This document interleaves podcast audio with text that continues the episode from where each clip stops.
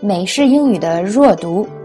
在美式英语中，很多词都有弱读形式，因为它们在句子中并没有实际的意义，所以它们的读音也被弱化了。我们来看这个例句：Is that for me？在这里，f o r 本来应该读成 for，但在句子中被弱化为 for。for Is that for me？我们再来看几个例句 ：It's for my friend. It's for my friend. I'll wait for you for two minutes. I'll wait for you for two minutes. A table for four, please.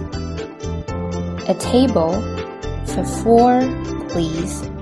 另一个常见的弱读现象是 t o two 被弱读为 t t.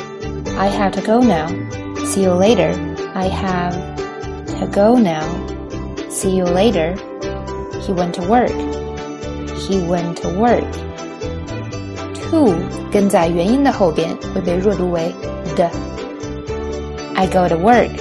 I go to work. I told you to leave. I told you to leave. 最后，我们一起来做一个练习，看看大家今天有没有学会呢？